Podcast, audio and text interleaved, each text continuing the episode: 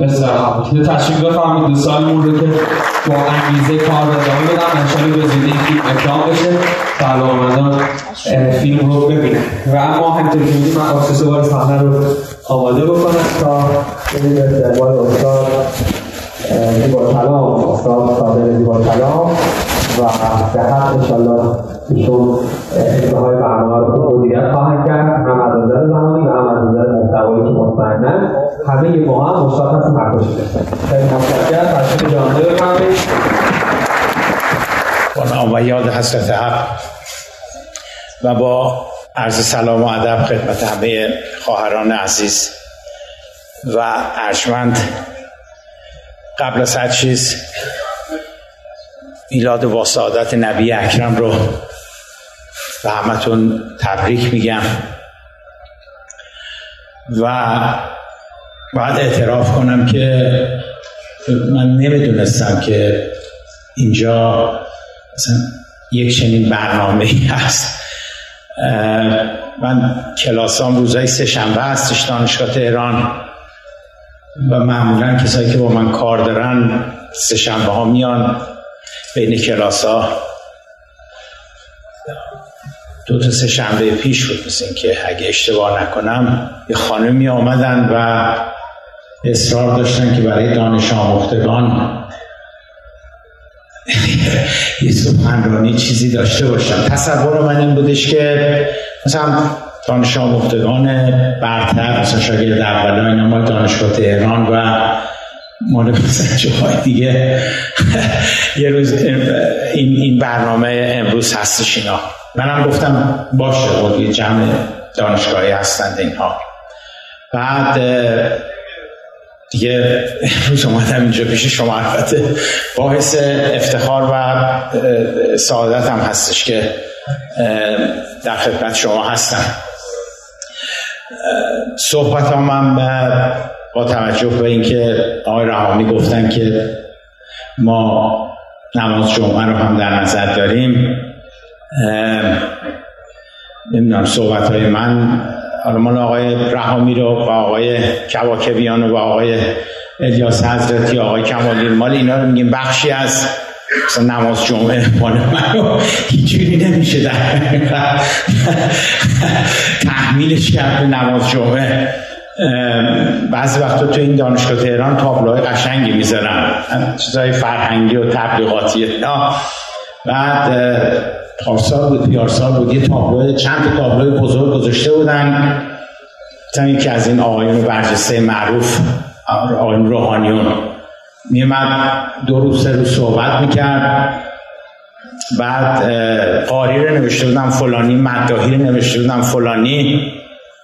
بعد یه نفر بعدی هم بود که خیلی جالب بود. نشود پیش منبری اینی که من برای یه لحظه وایسادم این تابلو رو نگاه کردم گفتم چه شغل جالبی از این بعد. هر به من گفت چی کاری مملکتی میگم من پیش منبری می‌کنم. حالا امروز هم خطبه اصلی رو آقای دکتر رحامی و آقای کواکبیان و آقای الیاس پیش منبری اگه به من گفتن تو اون چیکار می‌کنی من پیش منبری می‌کردم. ببینید دوستان بحث رو میشه از دو منظر نگاه کرد. یکی اینکه جایگاه احزاب حزب فعالیت حزبی. خب چرا در جامعه ما فعالیت حزبی نیست؟ چرا در جامعه ما احزاب و تشکلهای سیاسی اون جایگاهی که باید داشته باشن ندارن؟ هم آقای دکتر کواکبیان هم آقای جناب آقای دکتر رحامی هم آقای حضرتی گفتن که اگر حزب نباشد چه مصیبت هایی هست. درست هم دارم میگن اما اگه بخوایم وارد این بحث بشیم که پس چرا حزب نیست؟ علا رقم این که اینقدر روش تاکید داره میشه. مقایرتی هم با قانون اساسی نداره. و قصه به نظر من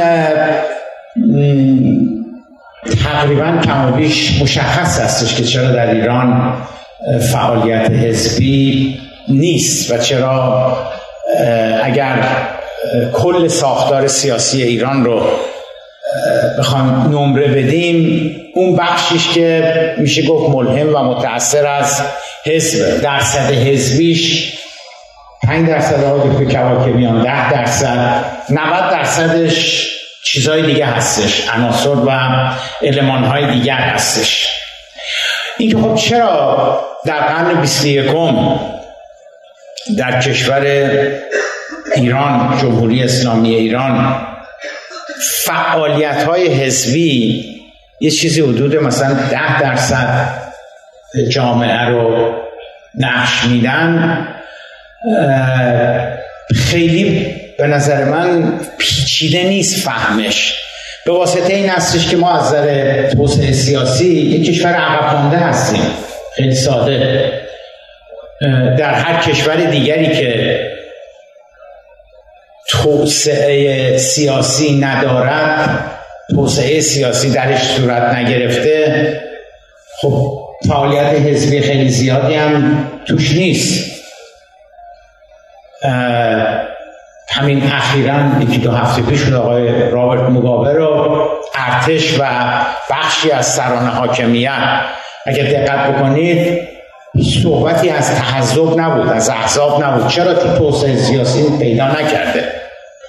هند چون کشوری هستش که توسعه سیاسی پیدا کرده است توسعه سیاسی یافته است هند اگه مال ما 5 درصد 10 درصد 15 درصد نقش احزاب در هند 90 درصده در آلمان 90 درصده در فرانسه 90 درصده در انگلستان 90 درصده حتی در ترکیه بازم بنیان ساختار سیاسیش بازم یه نظام حزبی هستش. حتی پاکستان حتی بنگلادش. و ما از نظر توسعه سیاسی قطعا از این کشورها عقب, عقب مانده تر هستیم. هیچ تردیدی به خودتون راه ندید. آره از نظر توسعه سیاسی ما از پاکستان عقب مانده تریم از بنگلادش عقب مانده تریم از ترکیه عقب مانده تریم حالا آلمان و فرانسه و نروژ و بعد من شما هر وقت که به توسعه سیاسی نزدیک میشه احزاب احزاب مهمتر هستن. احزاب هستن که حکومت ها رو می‌برن و میارن.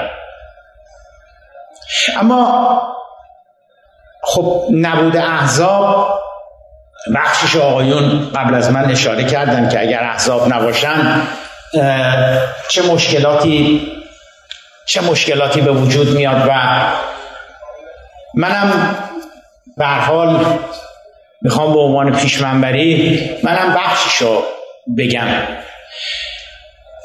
بنده خانم ها آقایون معتقدم بزرگترین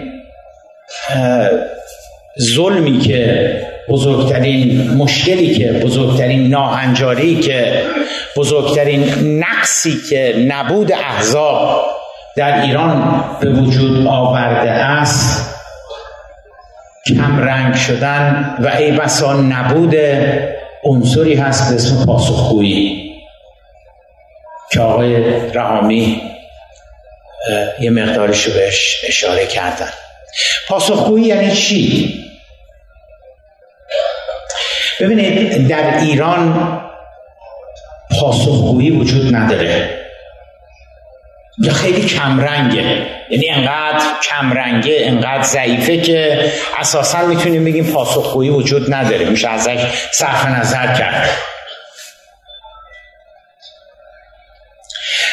اساس و بنیان دموکراسی دموکراسی رو هر جور تعریف بکنیم اسلامی غیر اسلامی غربی باطنی روی سه اساس و بنیان است. یک از و نصب حکومت با رأی مستقیم مردم. این اولین اصل نظامی هستش که می‌تونه مدعی دموکراسی و مردم سالاری باشه. دو محدودیت قدرت حکومت به قانون. اینکه قدرت هر کاری رو که اراده بکنه انجام بده این دیگه اسمش دموکراسی نیست. قانون برای همین قانون اساسی برای همینه. ستون سوم دموکراسی این استش که حکومتی که منتخب رأی مردم است قدرتش محدود به قانون است. هر کاری که دلش بخواد نمی‌تونه بکنه. تازه تازه باید پاسخگو باشه. به کی باید پاسخگو باشه؟ به پارلمان به مجلس به نمایندگان ملت. در قبال سیاستهاش.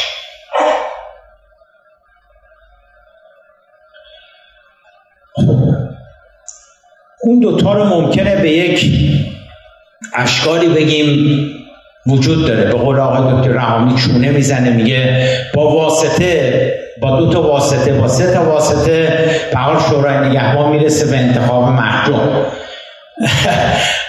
مجلس خبرگان با چند تا واسطه بالاخره می‌رسه به مردم. اما پاسخگویی رو دیگه فکر نمی کنم هیچ جوری بشه استخراج کرد از نظام جمهوری اسلامی ایران. بس من به جزئیات نمی پردازم فرصتم نیست. ولی ببینید بسیاری از سیاست های کلان که در کشور ما بعد از انقلاب اتفاق افتاده هیچگاه مورد نقد و بررسی قرار نگرفته. فرض ما بر این است که اون سیاست ها درست بوده. اشغال سفارت آمریکا 13 آبان 1358 چون پاسخگویی در نظام وجود نداره درست بوده. گروگانگیری 444 روز دیپلمات های یک کشور چون پاسخگویی وجود نداره درست بوده. جنگ تحمیلی سیاست های ما درست بوده. تا روزی که ما خواستیم جنگ رو ادامه بدیم. درست بوده سیاست هامون روزی هم که 598 رو قبول کردیم اونم درست بوده. هیچ پاسخگویی براش وجود نداره. سیاست های دیگر هم همینطور. سیاست هسته ایمون تا زمانی که حکومت فکر می‌کرد باید در برابر هسته ای خواسته های هسته ای بیسته. شیرازه مملکت رو سرریز کردن درآمد مملکت رو سرریز کردن توی هسته ای و روزی هم که کفگیر درست مثل جنگ به ته دیگ خورد و متوجه شدن دیگه نمی‌تونن هسته حق مسلم ماست ادامه بدن. رفتیم دنبال مذاکره و نمی‌دونم برجام و اینها. سوال سوال. اشغال سفارت آمریکا رو خیلی از شماها یادتون نمیاد. جنگ رو خیلی از شماها یادتون نمیاد که ادامهش بعد فتح خرمشهر درست بود غلط بود. اصلا چرا جنگ به وجود آمد؟ اصلا جنگ قابل پیشگیری بود.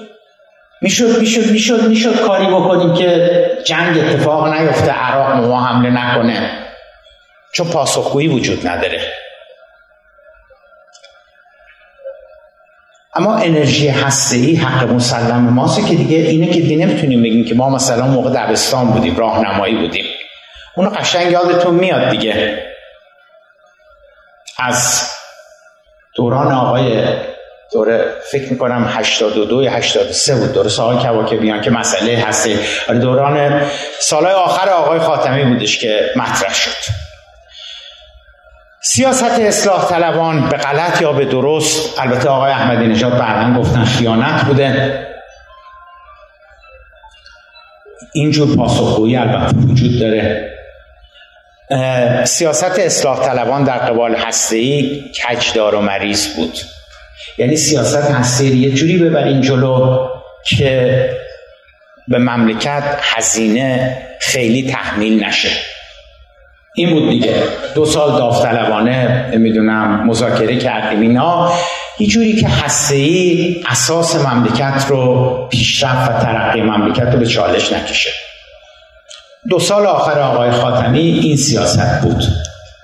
اما در 84 آقای احمدی نژاد در انتخابات پیروز شدند و نه تنها اون سیاست رو سیاست قبلی رو یه وقت شما میگید این سیاست با اشکالاتی مواجه هست. ایشون نگفتن این سیاست با اشکالاتی مواجه بوده. یادتون هست؟ ایشون لغت خیانت رو به کار بردن. اصلا گفتن اون سیاست خیانت بوده. حسین موسویان در رفت رفت از مبادا که مذاکره کننده بوده اینها. و سیاست جدید آمد. کشتیبان را سیاست جدید آمد. بگرد تا بگردیم شد. هسته شد حق مسلم ما و همه چیز مملکت در حقیقت شد حول حول محور هسته این سیاست درست بود؟ این سیاست غلط بود؟ در تمام هشت سالی که این سیاست به اجرا درآمد از 84 تا 92 آیا کسی این سیاست رو انتقاد کرد نکرد؟ مورد بررسی قرار گرفت؟ پاسخگویی وجود داشت؟ چند بار در اون هشت سال مجلس شورای اسلامی از مسئولین سوال کرد در قبال هستی.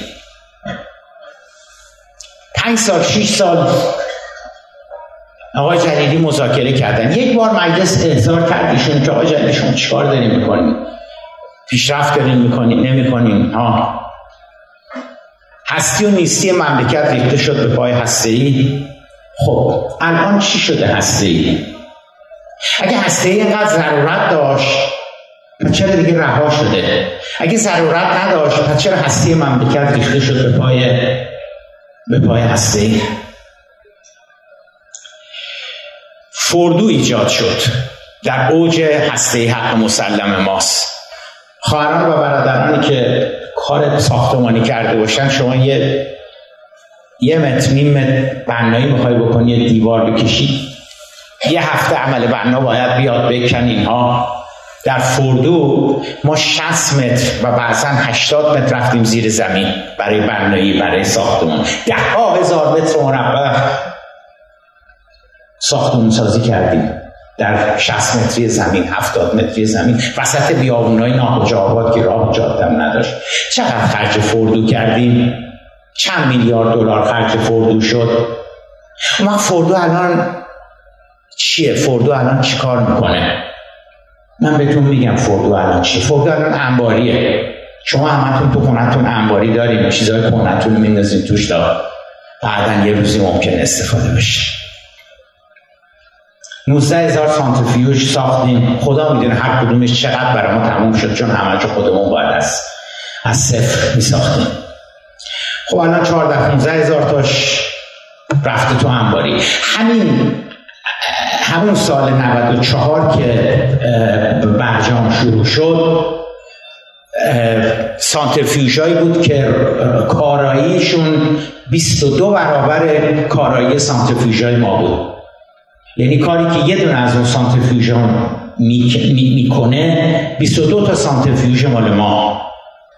اون موقع اینقدر تفاوت بین ما و تکنولوژی روس حالا ما اومدیم اینا رو انبار کردیم. ما میگیم 10 سال دیگه باید اینا رو تو انبار در بیاریم شروع کنیم. آمریکایی‌ها میگن 15 سال دیگه.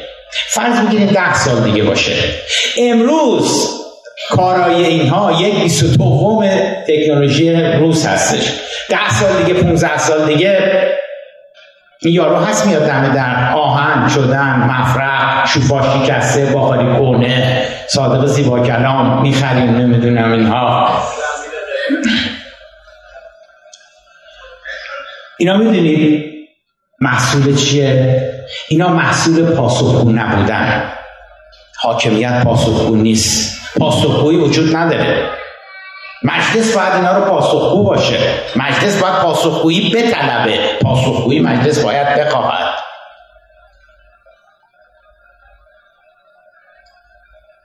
تحریم ها شد. رئیس دولت گفتش که تحریم تحریم. ما رو از تحریم میترسونید. ما این مملکت از اول تا انقلاب از روز 22 بهمن در حال تحریم بوده و اون اون اون چیزایی که اون موقع می‌گفتن. تحریم ما اثر نکرده. این ملت بیداره. این ملت هوشیار. این ملت تو دهن آمریکا می‌زنه. من فقط یه رقمش رو بهتون بگم. فقط یه رقمه. فجایعی که تحریم وارد کرد. آقای رحامی بودن مثل که آقای الیاس حضرتی گفتن که اینا دارو و فلان اینا. ما و قطر پارس جنوبی همتون شنیدید خلیج فارس. تقریبا از اواخر دهه 60 اوایل دهه 70 کشف شد فارس جنوبی. قطری ها شروع کردن ما شروع کردیم. منتها ما خوردیم به آمریکا ستیزی حق مسلم ماست استکبار. انقلاب خودمون رو به همه جهان صادر می‌کنیم تو دهن می‌زنیم. ما رفتیم دنبال این. قطریان رفتن دنبال اینکه از از کار رو ببرن جلو. ببینید قطر دو میلیونی سه میلیونی چقدر جمعیت قطر آکه بیان دو میلیون سه میلیونه. سال 1300 92 این آماری که بهتون میگم مال مال مال سالی هستش که نیمیز ترکستان بود نیمیز ابیانه. نصفش آقای احمدی نژاد اینا بودن تا مثلا تیر اون موقع ها که انتخابات شد. قطر قطر دو میلیونی سه پنجاه هزار میلیارد تومن از جمهوری اسلامی 80 میلیونی بیشتر برداشت کرده بود. در حالی که باید حداقلش اینه که باید به صورت مساوی برداشت می‌کردیم. یعنی ما اگه مثلا چه می‌دونم آ مقدار مال قطر پنجاه هزار میلیارد تومن بیشتر از ما. و شما برای اینکه بفهمید پنجاه هزار میلیارد تومن یعنی چقدر پول کل بودجه محیط زیست با 6000 پرسنل که مسئولیت جنگلا مسئولیت آب مسئولیت هوا مسئولیت دیر چراغ برق داره 300 میلیارد تومنه برای اینکه متوجه بشید 50 هزار میلیارد تومن چقدر پوله کل هزینه های عمرانی کشور ظرف هفت ماه گذشته هشت ماه گذشته کمتر از ده هزار میلیارد تومن بوده. تا آخر سال ممکنه بشه 15 هزار میلیارد تومن وقت پنجاه هزار میلیارد تومن قطر بیشتر از ما برداشت کرد. کی باید پاسخگو باشه؟ کی باید پاسخگو باشه؟ و, و فقط سیاست, سیاست های داخلی نیست. در سیاست خارجی همینطور. من معتقدم من معتقدم در نتیجه سیاست خارجی که ظرف یک دهه گذشته اعمال شده در جمهوری اسلامی ایران بغض و کینه و دشمنی که بین ما و اهل سنت و جهان جهان عرب جهان اهل سنت به وجود آمده از زمان صفویان بیشتره. یعنی از زمان صفویه تا به امروز ظرف 500 سال گذشته اینقدر شکاف و اختلاف بین ما و اهل سنت نبوده که در نتیجه این 7 ده سال سیاست هم به وجود آمده. آیا سیاست ما در سوریه درسته؟ پاسخگوش کی باید باشه. آیا سیاست ما در لبنان درسته؟ پاسخگوش کی باید باشه. آیا سیاست ما در فلسطین درسته؟ در اسرائیل درسته؟ پاسخگوش کی باید باشه. آیا سیاست ما در یمن درسته؟ پاسخگوش کی باید باشه. پاسخگویی وجود نداره. همونجور که در مورد هسته‌ای پاسخگویی وجود نداشت همونجور که در مورد جنگ پاسخگویی وجود نداشت همونجور که اگر اگر احزاب نباشند اگر پارلمان نیرومند نباشد پاسخگویی نمی‌تونه به وجود بیاد. چرا پاسخگویی در ایران وجود نداره؟ به دلیلی که مجلس تشکیل شده از نمایندگانی که بزرگترین دقدقهشون این هستش که حالا یه جوری نشه که چهار سال بعد سه سال بعد شورا نگهبان ما رو رد صلاحیت بکنه. بلا نسبت آقای بیان بنابراین این این حزب احزاب دیگر به نظر من باید پاسخگو طلبی رو سرلوحه سرلوحه وجودشون کارشون قرار بدن خب چون وارد از آن شدیم پیشمنبری منم تمام می شود و شما را خداوند بندان می سپارم و امیدوار هستیم که به قول قوه الهی و نبی اکرم لطفی بکنن از عالم غیب و این حزب لاغل بتونه در جهت پاسخگو کردن نظام یک مقداری یک حرکتهایی رو انجام بده. و سلام